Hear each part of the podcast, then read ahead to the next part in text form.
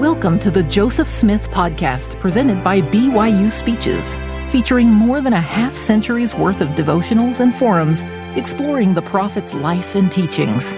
Be sure to check out our other podcasts by searching BYU Speeches wherever you get your podcasts or by visiting speeches.byu.edu slash podcasts.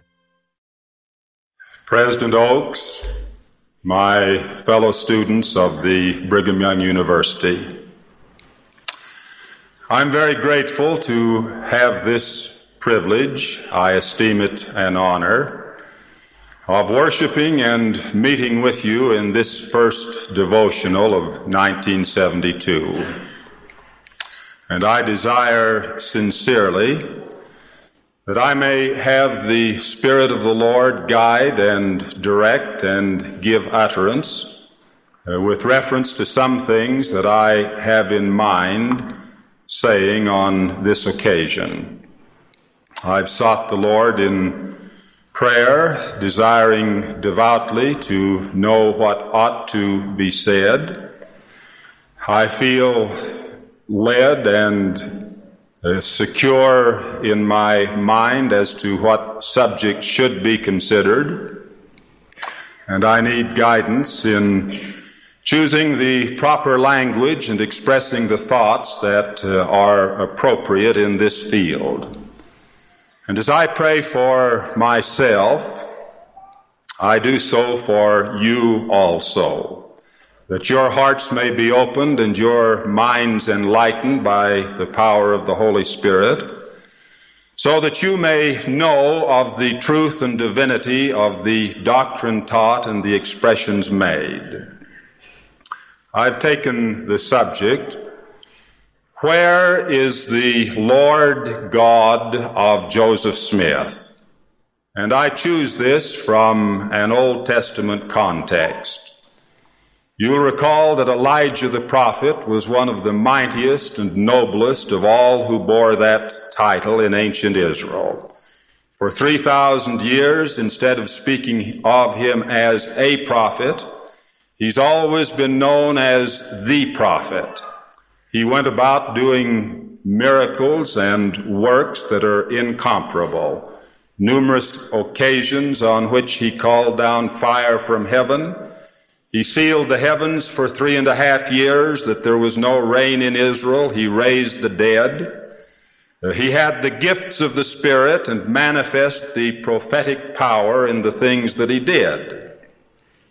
And finally, he was translated and taken up into heaven without tasting death.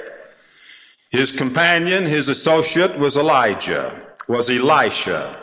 And when the prophet Elijah ascended, the mantle fell on Elisha. And the first thing that he did was to take the mantle, literally the clothing that had been worn, and go to the Jordan River and smite the river and say, Where is the Lord God of Elijah? And immediately the waters of the river parted, and Elisha walked over on dry ground.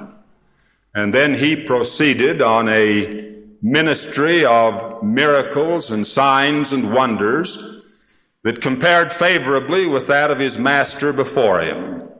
He even also raising the dead.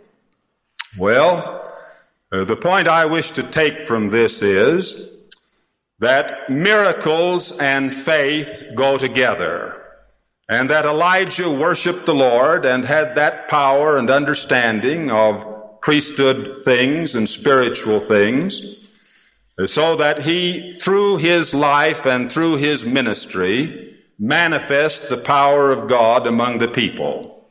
And then his successor, Elisha, worshiping the same God and having the same faith, proceeded to do precisely in principle the same things. Now I say, where is the Lord God of Joseph Smith? Here we have the great prophet of the latter dispensation who saw angels, received visions, uh, had uh, miracles performed under his ministry in great number, and in due course was called home to his eternal reward. He laid the foundation. He taught the doctrine. Uh, he gave us what we need to know to chart our course toward eternal life in this final dispensation.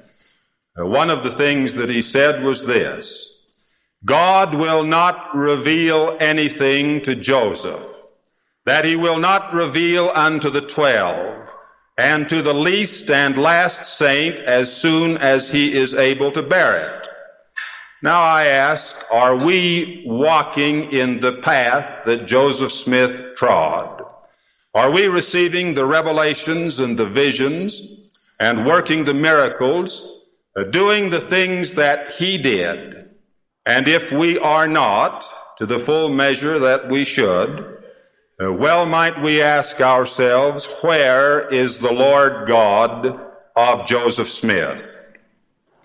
Now, there isn't any question, and I don't want to be understood, to have indicated that the miracles and signs have ceased. They're with us. This is God's kingdom.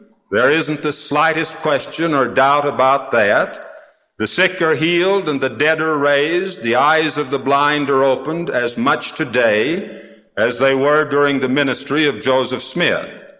But I do think that this is more limited in the sense that it has not spread out among the generality of people in the church as fully as ought to be the case.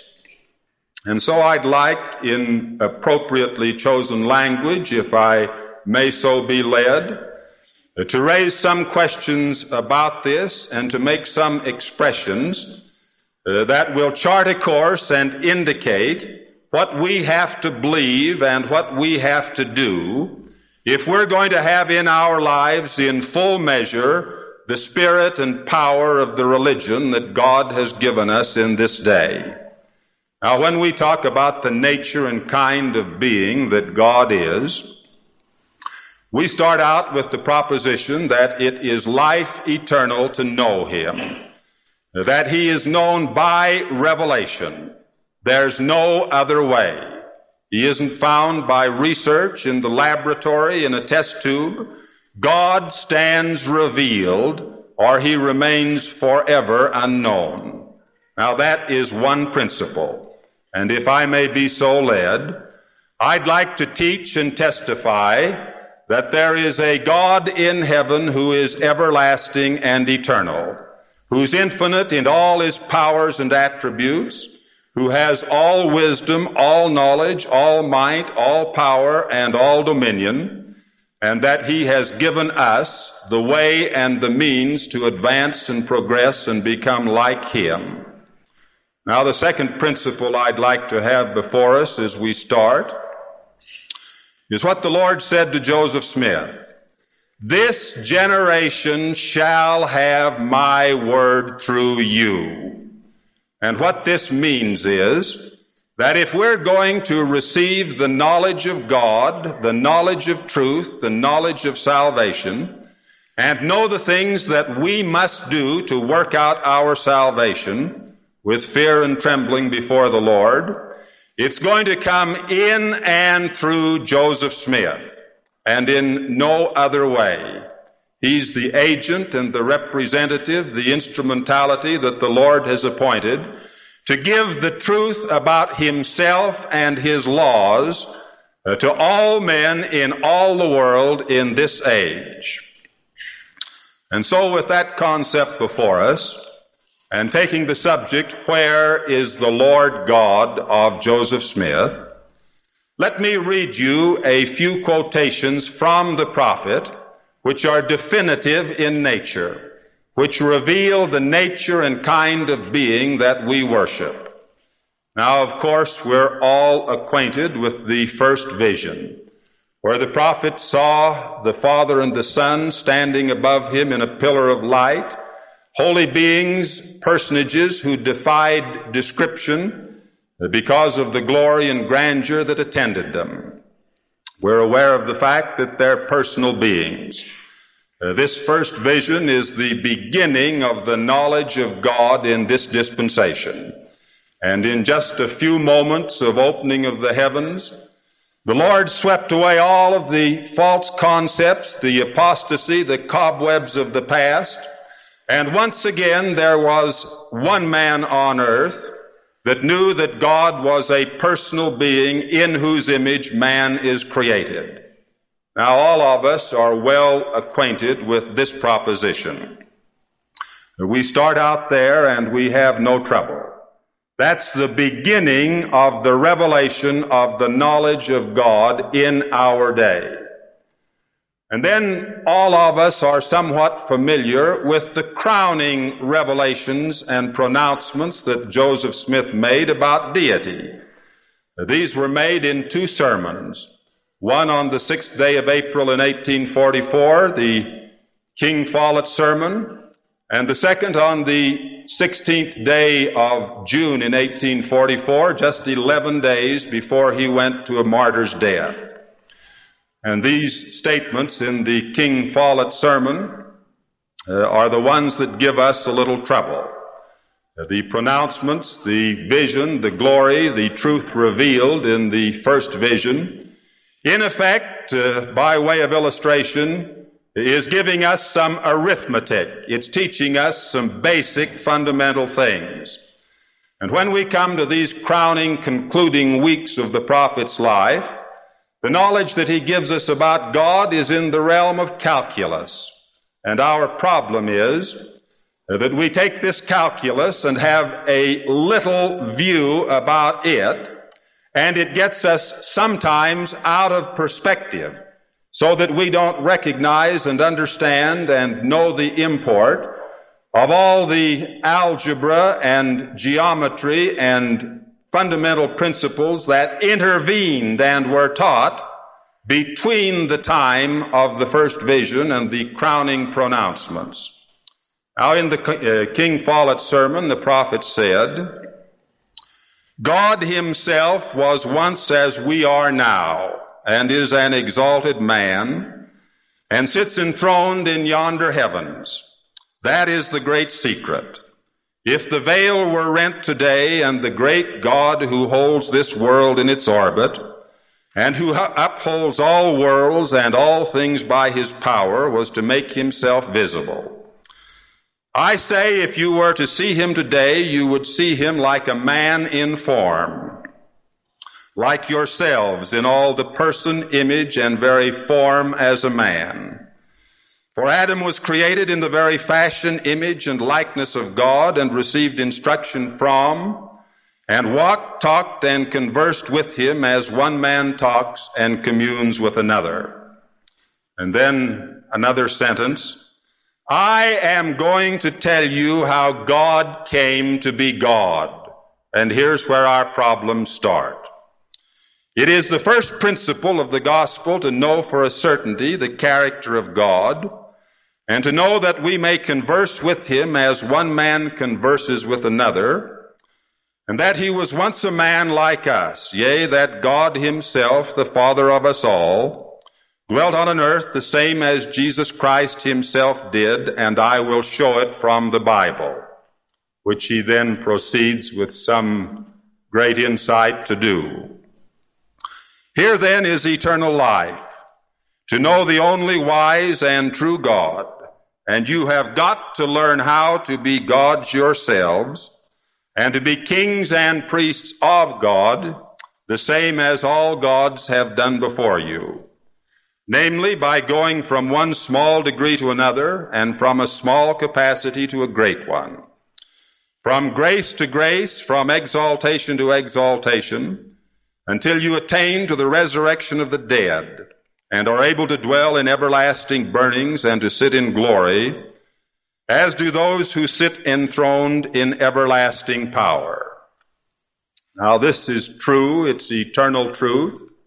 To that King Follett sermon on the one given the 16th of June, the prophet added the concept that there were exalted beings above each other everlastingly. Well, let's not dwell on that until we can put it in perspective. Let's go back and pick up the great reservoir of eternal truth that the prophet revealed about deity. And if we can comprehend it and envision what actually is, then this more mysterious or difficult thing that all of us are acquainted with will fall into position and we'll discover that we have a view and a knowledge of deity that will prepare us for eternal life in His kingdom. Now, these statements that I now read uh, were in part written by the prophet and in whole approved by him and taught by him in the school of the prophets. They're taken from the lectures on faith. And he says to begin with, we believe God is the only supreme governor and independent being in whom all fullness and perfection dwell, who is omnipotent, omnipresent, and omniscient, without beginning of days or end of life, and that in him every good gift and every good principle dwell, and that he is the Father of lights. In him the principle of faith dwells independently, and he is the object in whom the faith of all other rational and accountable beings centers for life and salvation. Now I take a second one. And this second, in effect, is a creed announcing what deity is. And in my judgment, it's the most comprehensive, intelligent, inspired utterance that now exists in the English language. That exists in one place, place defining, interpreting, expounding, announcing, and testifying what kind of a being God is. It was written by the power of the Holy Ghost, by the Spirit of inspiration, and it's in effect eternal scripture. It's true. I'll only read part of it, uh, and even then, because of the deep content that is involved in the words, uh, we can't measure or fathom their full intent. We need to study and ponder and analyze the expressions that are made. The prophet says, there are two personages who constitute the great, matchless, governing, and supreme power over all things, by whom all things were created and made, that are created and made, whether visible or invisible, whether in heaven, on earth, or in the earth, under the earth, or throughout the immensity of space. Now let's to begin with get the concept that God Almighty created and upholds all things. And when we say all things, we speak of the universe. There is nothing exempt. Doesn't this remind you of the language that Enoch used when talking to the Lord? He said, if it were possible to number the particles of the earth, yea, millions of earths like this, it would not be a beginning to the number of thy creations, and thy curtains are stretched out still. Let's get a concept instilled in our mind that God is omnipotent, that he is above all things, that the very universe itself is his creation and is subject to him, that he upholds and preserves and governs it. And now continuing, they are the Father and the Son. The Father being a personage of spirit, glory, and power, possessing all perfection and fullness the Son who was in the bosom of the Father, a personage of tabernacle. He is also the express image and likeness of the personage of the Father, possessing all the fullness of the Father or the same fullness with the Father. And he being the only begotten of the Father, full of grace and truth, and having overcome, received a fullness of the glory of the Father, possessing the same mind with the Father, which mind is the Holy Spirit that bears record of the Father and the Son, and these three are one. Or in other words, these three constitute the great, matchless, governing, and supreme power over all things, by whom all things were created and made that were created and made. And these three constitute the Godhead and are one. The Father and the Son possessing the same mind, the same wisdom, glory, power, and fullness, filling all in all. The Son being filled with the fullness of the mind, glory, and power, or in other words, the Spirit, glory, and power of the Father, possessing all knowledge and glory, and the same kingdom, sitting at the right hand of power in the express image and likeness of the Father.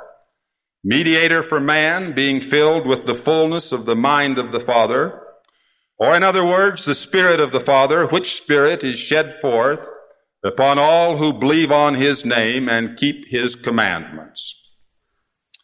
Now, the concluding part of this great creedal statement is the one that announces that we, fallible, weak, mortal men, subject to all of the ills and difficulties and vicissitudes of life, have power to advance and progress and become like our exalted and eternal Father and like His beloved Son.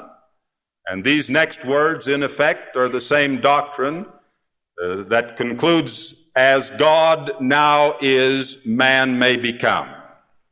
This thing was announced in principle uh, way back in the school of the prophets and didn't have to wait for a King Follett sermon although I suppose the saints didn't fully grasp what was involved in this language initially.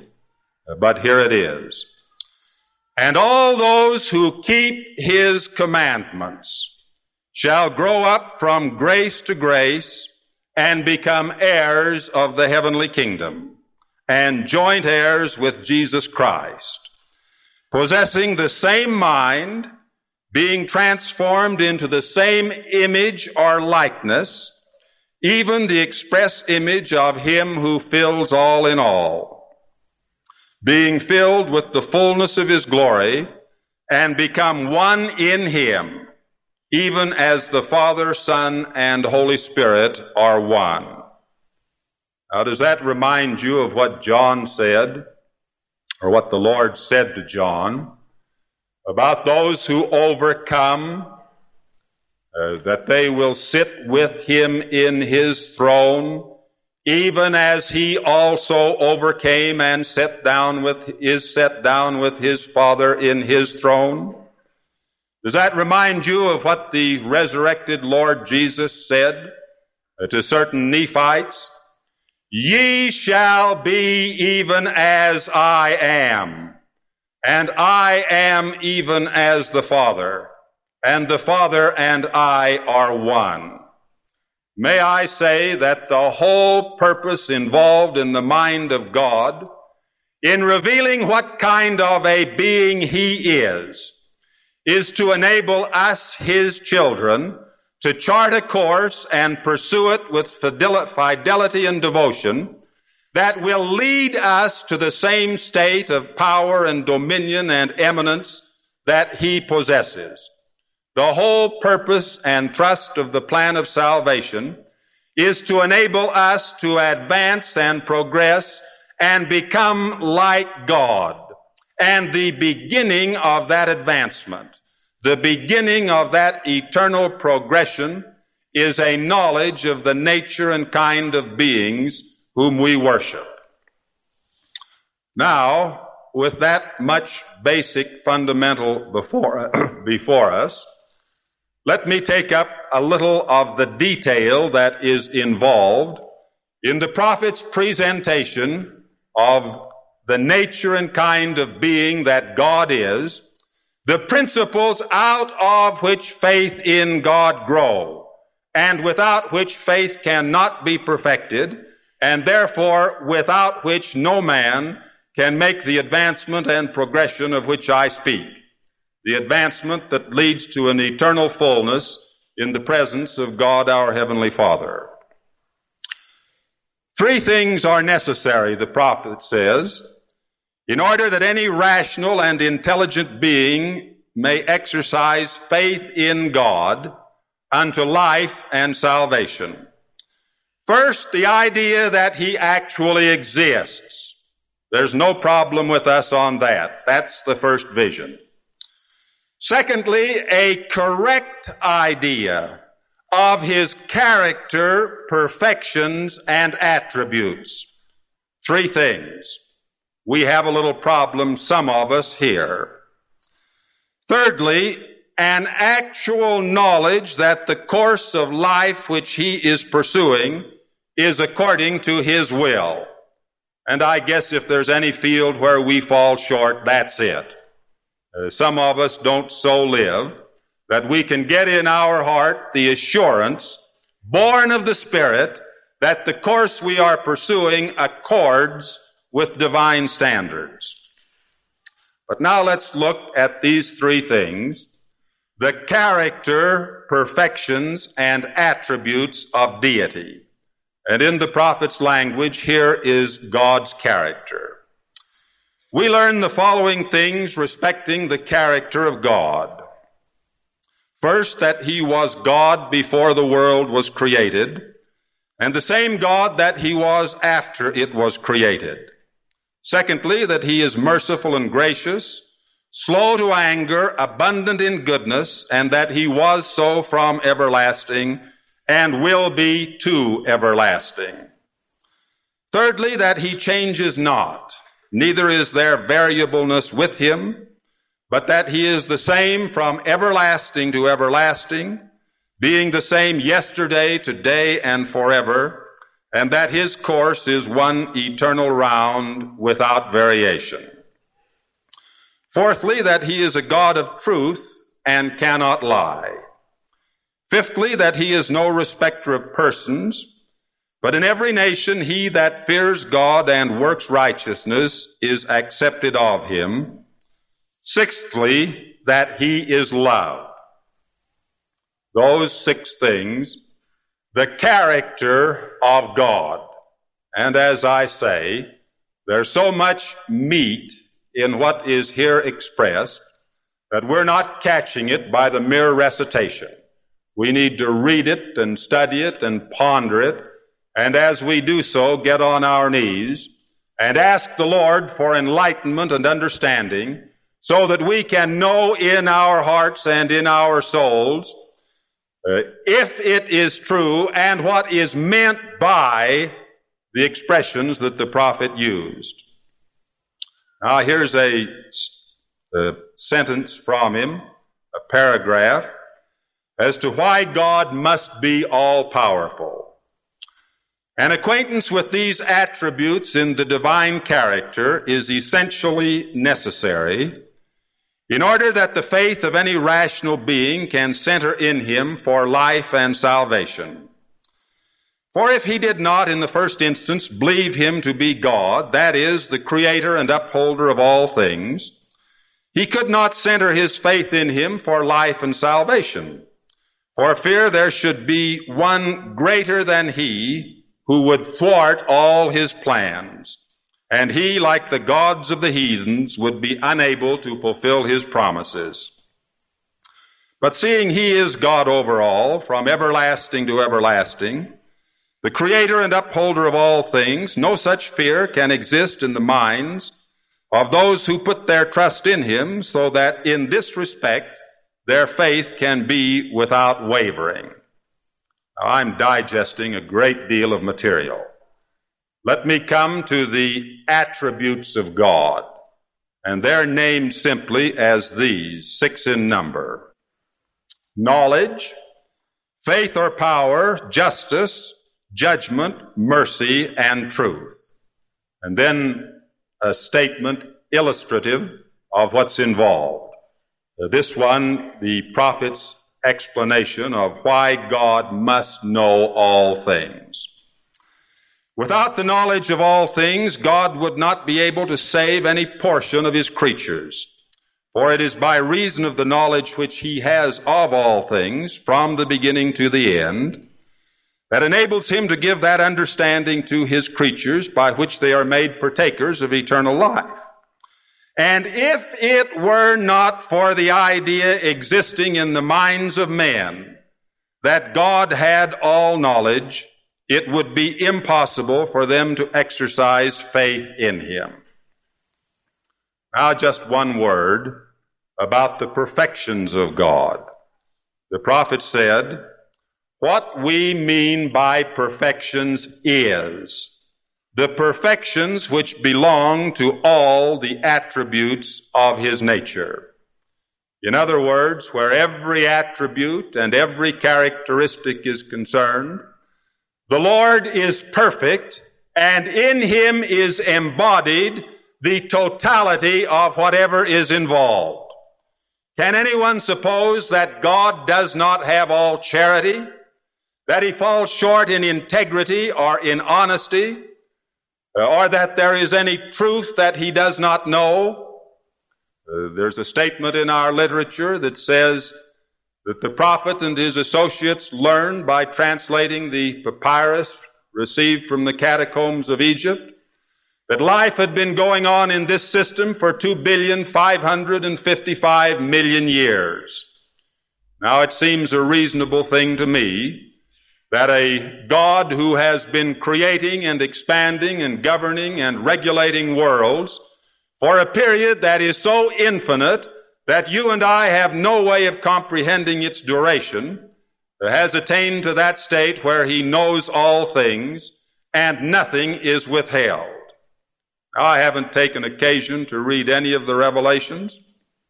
The revelations abound in these principles. They announce over and over again, if we comprehend and understand them, that God is almighty, that there is no power he does not possess, no wisdom that does not reside in him, no infinite expanse of space or duration uh, of time where his influence and power is not felt. Uh, there is nothing that the Lord God takes into his heart to do that he cannot do. Uh, he's attained to a state of glory and perfection where he is, where he is from everlasting to everlasting. Now, to be from everlasting to everlasting, the same unchangeable, invarying being, means in effect that he's from one pre-existence to the next. He's from one eternity to the next, the same, in knowledge, in power, in might, and in dominion. And yet he became such on the same system that you and I have power so to attain. And our revelations, and it's written expressly in them, say that if we advance and go forward in full measure according to the divine plan, uh, we also uh, shall receive a fullness and a continuations of the seeds forever and ever. Then shall they be gods because they have no end. Therefore shall they be from everlasting to everlasting because they continue. Then shall they be above all because all things are subject unto them. Then shall they be gods because they have all power and the angels are subject unto them. Well, I'm simply announcing, as it were, a few very basic and fundamental eternal truths about the nature and kind of being that we worship. Now, it's my pattern and custom simply to teach and testify. I do not debate and I do not argue. If someone wants to contend to the contrary, they're just as welcome as the day is long to do so. But let's have this straight. When we get dealing with God and His laws. When we get in the realm of spiritual things, we're dealing with the things that save souls. And at our peril, we're obligated to find the truth. The whole sectarian world sits out here and they suppose that they have some truth and that they're pursuing a course that will save them. But God has restored the everlasting gospel to us, and we have the power of God unto salvation in our hands, as it were. Now, it's our obligation to come to an understanding of what is involved so that we will be in a position to live in such a manner that the fullness of these blessings and rewards will come to us. And so I'm bold to testify. Uh, I've tried to teach in a very brief manner here today some things which you can explore in more amplified form at your leisure. But I am bold to testify that these doctrines are true, that God is all that the revelations say that He is, that there's no power, no might, no omnipotence that excels Him, and that if you and I will advance and progress and pursue the course that He's made available for us, we can attain that state where we will be from everlasting to everlasting. And then as these revelations recite, we will know all things and have all power, and we will go on eternally in the same type and kind of existence that He lives. The name of the life that God our Heavenly Father lives is eternal life. Eternal is the name of deity. We say eternal life is God's life. That's the same thing as saying God's life is eternal life. If we can so obtain, we will be like Him and be one with the Father and the Son within the meaning of this great creedal statement that I've read here this morning. Now, I happen to know that this work is true. We're engaged in the Lord's work. This church of Jesus Christ of Latter day Saints is the kingdom of God on earth. And it's been organized and set up as the place where the truths of salvation may be found and taught and heralded to the world. And there's something about testimony that all of us ought to know. It's one thing to bear testimony to the truth and divinity of the Word. But we don't perfect our testimonies until we get to the point where we can bear witness that the doctrine we proclaim and that the truths we have taught are the mind and will and voice of the Lord, that they're eternally true. Now, no man can do that, of course, unless he gets into a position where he pe- speaks by the power of the Holy Spirit. Well, there isn't any question or any reservation in my mind as to what is here involved. And I can add to the testimony that I have of the truth and divinity of the work as such, that these doctrines which the prophet here expounded and presented to the world are true that they're the mind and voice and will of the Lord. And we don't have to be led astray by a misapprehension or a partial understanding of something that for the moment is over our heads. And it's over our heads because we haven't learned the great body of residual truth. We haven't learned what's in the great reservoir of revelation that the Lord has given on this subject. The work is true, the doctrine is true, and all of us will stand before the judgment bar of the Almighty and be judged by the extent and manner and degree to which we have believed those things which have come to us through Joseph Smith. Where is the Lord God of Joseph Smith? The Lord God of Joseph Smith is just as available today as he's ever been. And just as assuredly as we center our hearts in him and believe in him with full purpose, we'll stand as Elisha stood with reference to Elijah. We'll stand where Joseph Smith stood and we'll have the visions and receive the revelations and work the miracles and feel the sanctifying power of the Holy Spirit in our lives as He felt it in His, which may God grant for all of us in the name of the Lord Jesus Christ. Amen. You've been listening to the Joseph Smith Podcast presented by BYU Speeches. Please check out our other podcasts of recent speeches, classic speeches, and BYU Speeches compilations on love and marriage, overcoming adversity, by study and by faith. Come follow me and Jesus Christ, our Savior and Redeemer. Go to speeches.byu.edu and click on podcasts for more information. You can also find all BYU Speeches podcasts at your preferred podcast provider.